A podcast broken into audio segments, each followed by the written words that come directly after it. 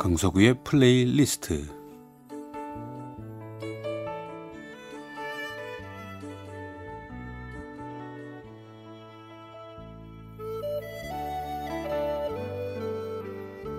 제가 살아가면서 느끼는 어떤 생각이나 저의 감정 혹은 오래전에 저의, 어, 저의 추억과 함께 아름다운 음악을 엮어 보내드리는 시간입니다. 강서구의 플레이리스트.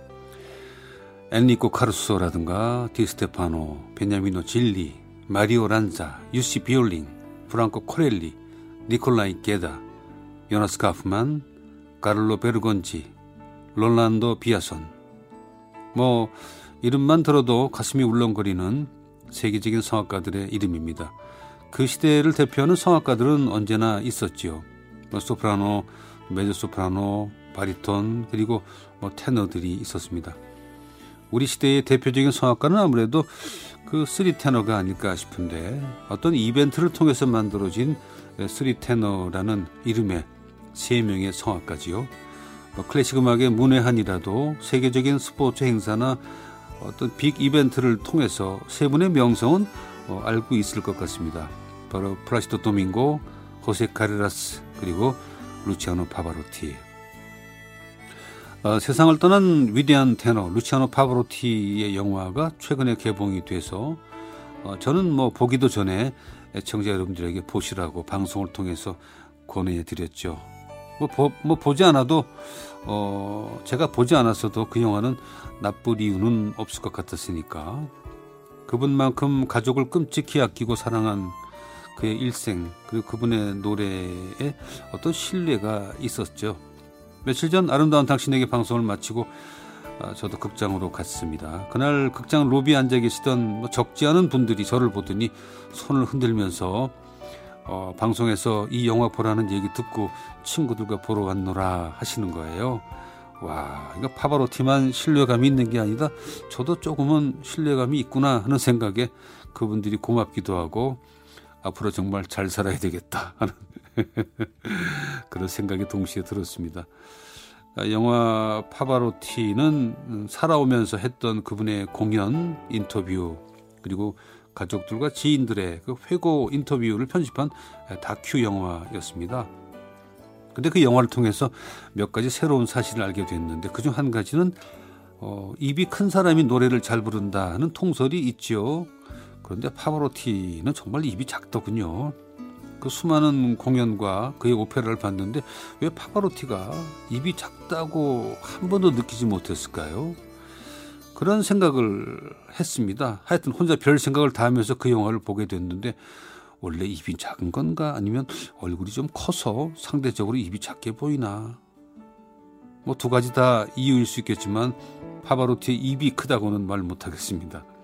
파바로티의 그 폭발적인 가창력은 뭐 이미 그 트레이드 마크인데 또 테너들에도 기본이기도 하죠.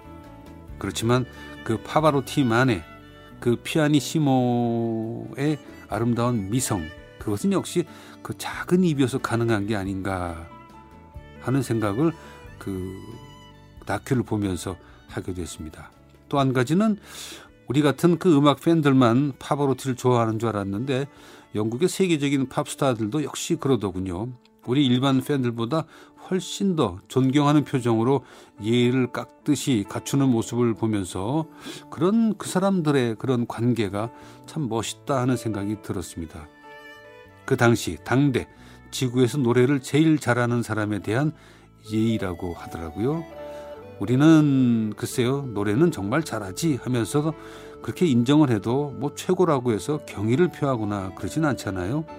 그러니까 최고에 대해서 그 자유로우면서도 정중한 경의를 표하는 아, 그들의 문화가 제 눈에는 참 독특하게 보이면서 참 좋았습니다. 물론 저는 뭐 파바로티의 음악과 가창력에 대해서 더 이상 할 말이 없다. 뭐 최고다 하는 그것을 전제로 하고 드리는 말씀입니다. 그 투병 중인 호세 카레라스에게 먼저 공연을 제안해서 어, 세계적인 빅 이벤트를 성공시키면서 그 동료에게 힘을 줘서 결국 일으켜 세우는 파브로티의 따뜻한 마음도 읽었고요. 역시 가장 기억에 남는 장면은 해맑게 웃을 때의 그의 그 순수하기까지 한 그 파바로티의 눈빛이었습니다.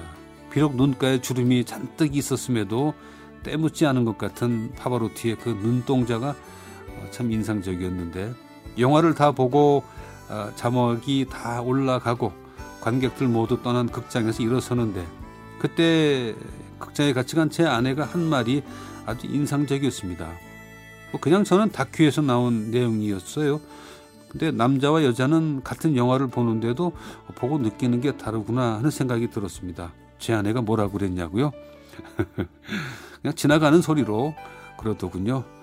그러니까 파바로티에게 결국 여자가 셋이구만. 그러니까 조광지처인 첫 번째 아내의 심정으로 영화를 본 아내와 파바로티와 그 남자들의 스토리를 위주로 본 저. 관점이라고 해야 되나? 야, 그게 완전히 다르더군요. 뭐 부부는 다를 수 있다. 그리고 남녀는 다를 수 있다는 것을 또 한 번 느끼는 아주 깊이 느끼는 그런 하루였습니다.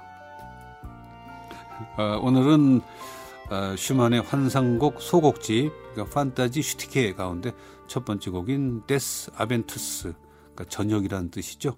아르투르 루빈스타인의 피아노 연주로 함께하겠습니다.